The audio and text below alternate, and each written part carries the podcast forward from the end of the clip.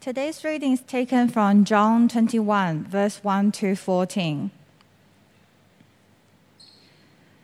Afterwards, Jesus appeared again to his disciples by the Sea of Galilee. It happened this way Simon Peter, Thomas, also known as Didymus, Nathanael from Cana in Galilee, the sons of Zebedee, and two other disciples were together. I'm going out to fish, Simon Peter told them, and they said, We will go with you. So they went out and got into the boat, but that night they caught nothing. Early in the morning, Jesus stood on the shore, but the disciples did not realize that it was Jesus. He called out to them, Friends, haven't you any fish? No, they answered. He said, Throw your net on the right side of the boat, and you will find some. When they did, they were unable to hold the net in because of the large number of fish. Then the disciple whom Jesus loved said to Peter, It is the Lord. As soon as Simon Peter heard him say, It is the Lord, he rubbed his outer garment around him, for he had taken it off, and jumped into the water. The other disciples followed in the boat, carrying the net full of fish, for they were not far from shore, about a hundred yards. When they landed, they saw a fire burning close there with fish on it and some bread. Jesus said to them, Bring some of the fish you have just caught. So Simon Peter climbed back into the boat and dragged the net ashore. It was full of large fish, 153. But even with so many, the net was not torn. Jesus said to them, Come and have breakfast. None of the disciples dared ask him, Who are you? They knew he was the Lord. Jesus came and took the bread and gave it to them, and did the same with the fish.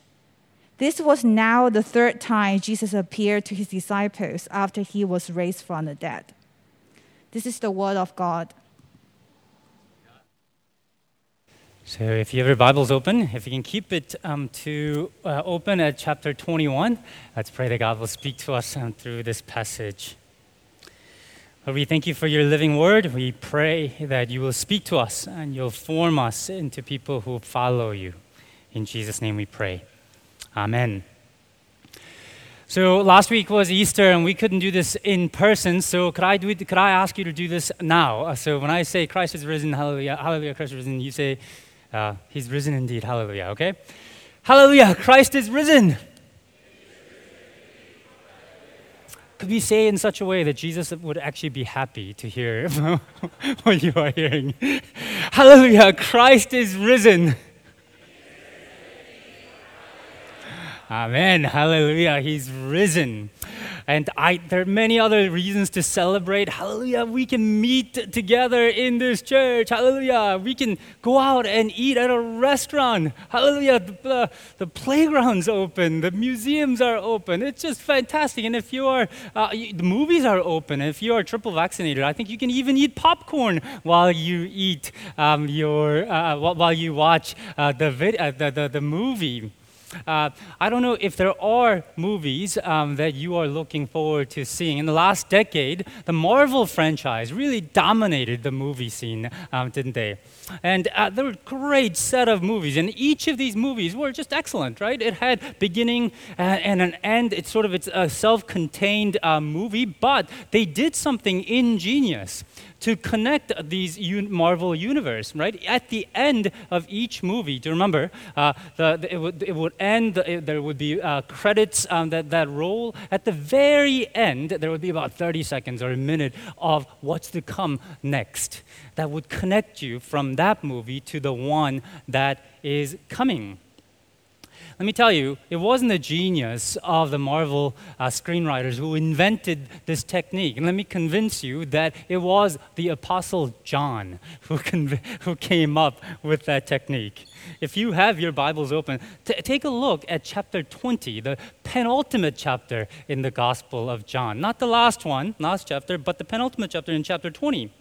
We see a story that is ending in chapter 20. We see the risen Lord. We see him appearing to uh, Mary Magdalene. We see him appearing to the disciples, him breathing on them. We see him appearing to then Thomas. And remember uh, him, uh, Thomas, exclaiming, My Lord and my God, and he worships Jesus. And then the book seems to, uh, to, to end. John seems to end the book in this way. In John chapter 20, 30 to 31, Jesus performed many other signs in the presence of his disciples, which are not recorded in, in this book. But these are written so that you may believe that Jesus is the Messiah, the Son of God, and that, that by believing you may have life in his name. Doesn't this sound like an ending? End. Roll. Credit. Right? And, and that, that's it. The, the, the music, uh, closing, uh, the closing music. But then we get chapter 21. And take a look at how it begins. Afterwards, Jesus appeared to his disciples by the Sea of Galilee, and it happened in this way. If you read John, this section in chapter 21 seems like an awkward addition. In fact, it, it, that impression is so strong. Many scholars believe that John chapter 21 is a later addition uh, something that the disciples, John's disciples, wrote and added on to the Gospel of John later. But I think John was doing something that the Marvel writers in 2,000 years later would do. I think what he was doing was he was signaling an end of one story there is an end. Jesus' story, he came, the, the, the Logos, God came and he lived and he died and he rose again. He breathes on the disciples. He says he's going to leave. And that is end of one story. And that's how this ends. But what John is saying is, but the story, the story, continues. There is a bigger story. Jesus' story does not, con- uh, does not end with Jesus just going away. Jesus' story, the story of Jesus, will become the story of the church. Church going out with the mission that God gives us. We, the people, going out to the ends of the earth. And that is, that is one John, what John chapter 21 is about. It is a, about a new beginning. And you can sense uh, that that's the case in many ways. There's a time marker in the very beginning of chapter 21. It's the night. They fish all night. But look, who's there on the shore at the dawn? It is the dawn of the new day. Verse 4 early in the morning, Jesus stood there. And verse 14 tells us that he appeared to the disciples at least two times before, but you see, they don't recognize Jesus. It's as if this is starting once again, all over again. They don't recognize Jesus. They were at the Sea of Galilee fishing and they couldn't catch anything. And doesn't that sound familiar? You've heard the story too before. In Luke chapter 5, in the beginning of the Gospels, when Jesus calls the disciples to fish for men. Do you remember that? That's what they're doing. This story in Luke chapter 5 is exactly the same story in John 21. They're fishing. They can't catch anything. They can't fish, catch anything all night. And Jesus says, Why don't you try this? And when they do, they haul in uh, this enormous amount of fish that they can't do, uh, they can't uh, haul in by themselves. And I think that's how then the disciples recognize Jesus as well. Take a look. I mean, once they catch this large number of fish, immediately, verse 7, the beloved disciple exclaims, It is the Lord. Well, how, do they, how does he know that it's the Lord at that point? Well, because this has happened before. It's the Lord. And Peter recognizes it too. He, he puts something on, he jumps straight into the water to swim towards Jesus. It is the new beginning. And when Jesus called the disciples the first time. This is the commission that he gave them. Don't be afraid.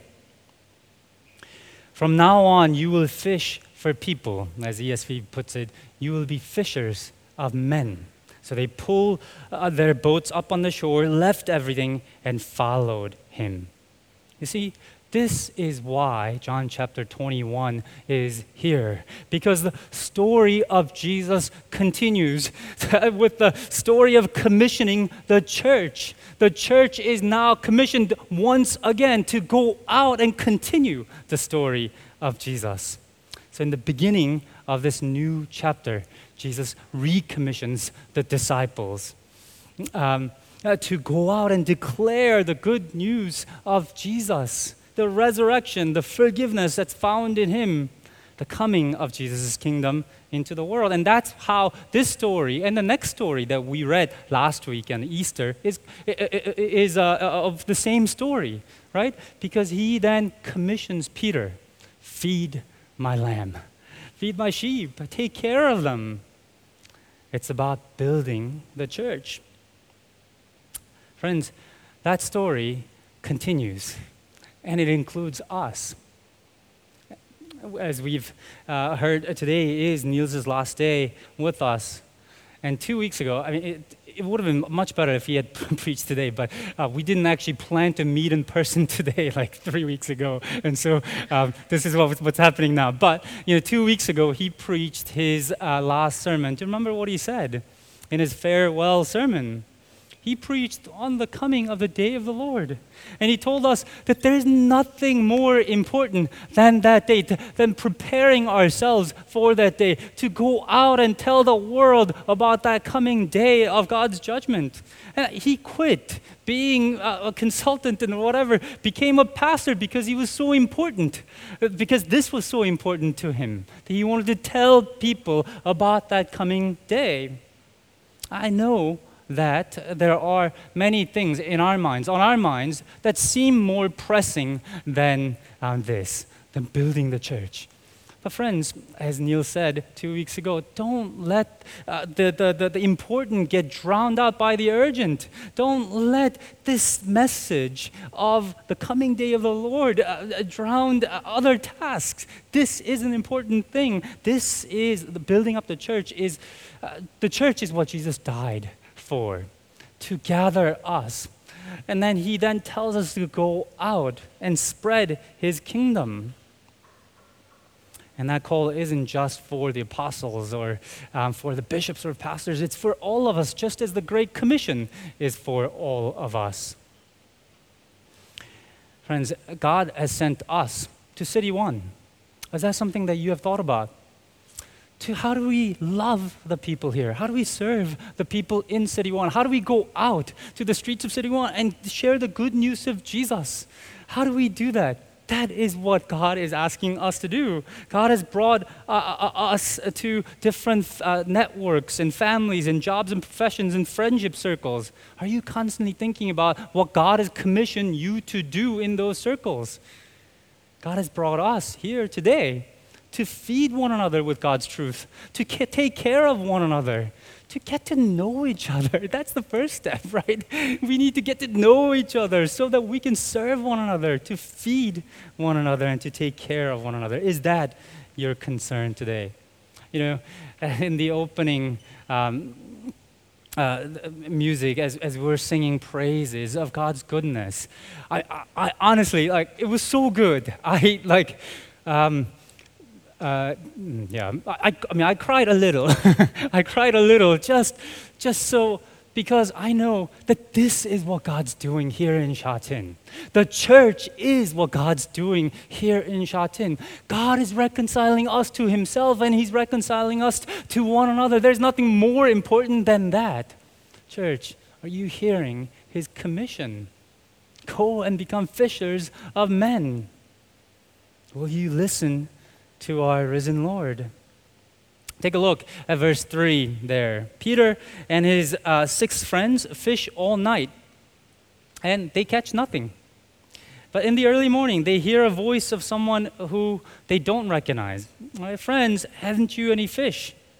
Uh, you don't like being told what to do in your jobs, right? and here's this man, a stranger on the shore. Haven't you caught any fish? And you know, they're not happy. No. They say just one word, no. And then this friend says, Well, throw your net on the other side of the boat and you'll find some.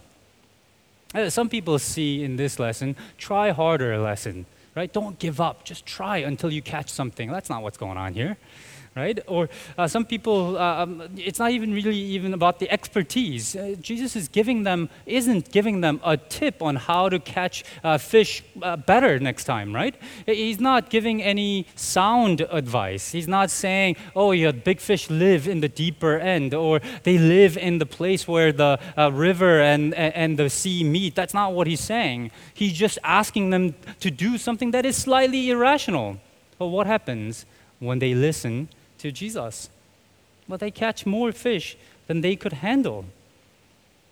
They were unable to haul the net, verse 6, because of the large number. And let's not misapply this passage here. John isn't saying that if you listen to Jesus, your business will succeed. If you only listen to Jesus, then you will live a happy life. If only you listen to Jesus, your children will go to the best schools. That's not what he is saying. That's not what this passage is about at all. This passage isn't about you at all. Please listen to him now. We often come to the Bible, to stories like this, with I at the center. I am going through all of this stuff. How can God help me? What is God saying about me and what I want to do? Right? How uh, will God comfort me? How will God help me to succeed in my business, get into great schools or jobs or whatever? And you know, sometimes, often the most positive feedback that I get from, uh, uh, from uh, preaching is often when I say something that is relevant to your lives. Well, the thing is, the goal of preaching isn't to say something relevant to what's going on in your life. Because the goal of the Bible isn't to say something that is relevant to what is going on in your life right now. You know what the goal of the Bible is and goal of preaching is? To tell you about Jesus who He is, what He is like, so that you can be like Him. The goal of the Bible is to tell you about God's plan for the world so that you might change the way that you live. And then fit your life into God's plan and, and, and, and do the things that God wants you to do. That is the goal of the scripture. It tells you about God, it tells you about God's mission for the world. And I hope that's what you will hear that God cares about the church. God cares about that Jesus' story continues with us going out, telling people about Jesus, sharing this good news with others, becoming a community that is more and more Christ like so others can see that God is here, that we can go out with this good news of the gospel. He's inviting you to f- stop fishing where you are, doing the same things that you are concerned about, to go back to the things that you know how, and to listen to Him. To listen and follow Him. Friends, will you do that? I know that it sounds self serving because I'm a pastor and you're here. and I struggle with saying stuff like this because I know the stuff that is going on in your life is important. But God is concerned about what we are doing here. This is God's new community. Will you listen? We need you. We need all your gifts. But of course, we'll only listen to Him when we're fed by Him, when we see God's grace. Isn't it curious that Jesus cooks for the disciples? That's one of the first things that He does. He comes upon the shore, he catches a whole bunch, bunch of fish himself. I don't know where they came from. And he cooks this food for the disciples. And when they told them the, that net full of fish, they came to the shore and they saw a fire of burning coals uh, there with fish on it and some bread. Last week I pointed out that there are only two places in the Bible with that burning coal, that word for burning coal is used in the entire Bible. It's here and also in the scene of uh, Peter's first denial, John chapter 18, verse 18. There, they're around this coal of fire. And this place, that in some ways, I think what John is signaling, that's a place where it symbolizes Peter's failure, Peter's sin, his denial of Jesus. Jesus transforms it to be a place where he's nourished, where he's invited to come back to him, to be fed by him, to experience his grace. And that's often the case. That's the pattern of our Christian life, isn't it? The places where we have failed, the places where we are deeply ashamed of, that's often the place where Jesus nourishes us and gives us this abundant grace that keeps us going forward. He invites us in that place to come and be fed by Him. Come and have breakfast, he says. And so they eat together. They eat together there. Uh, Jesus, a food Jesus provided for them. And we aren't told uh, what they uh, talked about, but we get a glimpse of what they were thinking. Take a look at verse 12. None of the disciples dared to ask him, Who are you? They knew it was the Lord. You see, something had changed in the resurrection. They couldn't immediately recognize Jesus. They are certain when they hear this voice and they catch the fish and they jump in. And even as they eat around the table, there's something they're not quite sure. Is this really Jesus? And they become more and more sure of Jesus' identity as they eat around that table, as they experience the grace that Jesus gives them, as they're nourished by Him. And something like that also happens in the Gospel of Luke. Remember the uh, disciples on the road to Emmaus? They talked with Jesus all along, and they say later on, Our hearts are burning within, right? But when were their eyes open? When Jesus took bread, broke it, gave thanks, and gave it to them. Their eyes were opened. In that place of nourishment, when they experienced God's grace, they recognized Jesus to be Jesus. And then, because they were fed, then they're sent out. As we saw last week, after feeding them, Jesus, after feeding Peter, Jesus then commissions him to go out, to go and feed his sheep, to take, to take care of them. Communion and commission are linked. This is how one theologian put it. Our time with Jesus does not end with the meal either. At this table, we renew fellowship with him, but this table is not only for gathering, it is also for sending. This table is not only for communion, but also for commissioning. Better, the covenant renewal that occurs at this table is simultaneously a commission because having fellowship with Jesus means having fellowship in his mission and in his martyrdom. Today we're going to do something that I sorely miss doing to take communion together. In communion, we'll be invited to feed on Jesus. We'll be invited to remember how his body was broken, his blood was shed. That as we eat the bread and drink, uh, that we taste his goodness, we taste his forgiveness, we taste his life shed for us, given to us. But the meal itself, of course, isn't the end. Fellowship with his commu- communion with him is sharing in his commission, the mission to go out, mission of Jesus to go and love the world to share this goodness with the world. We eat together so that we can go out. Church, we have a lot of things to do. Uh, the story of Jesus continues. So let's feed as we come to the Lord's table to our heart's content. Let's feed on that grace so that we might be transformed, we might hear and obey his call. Let's pray.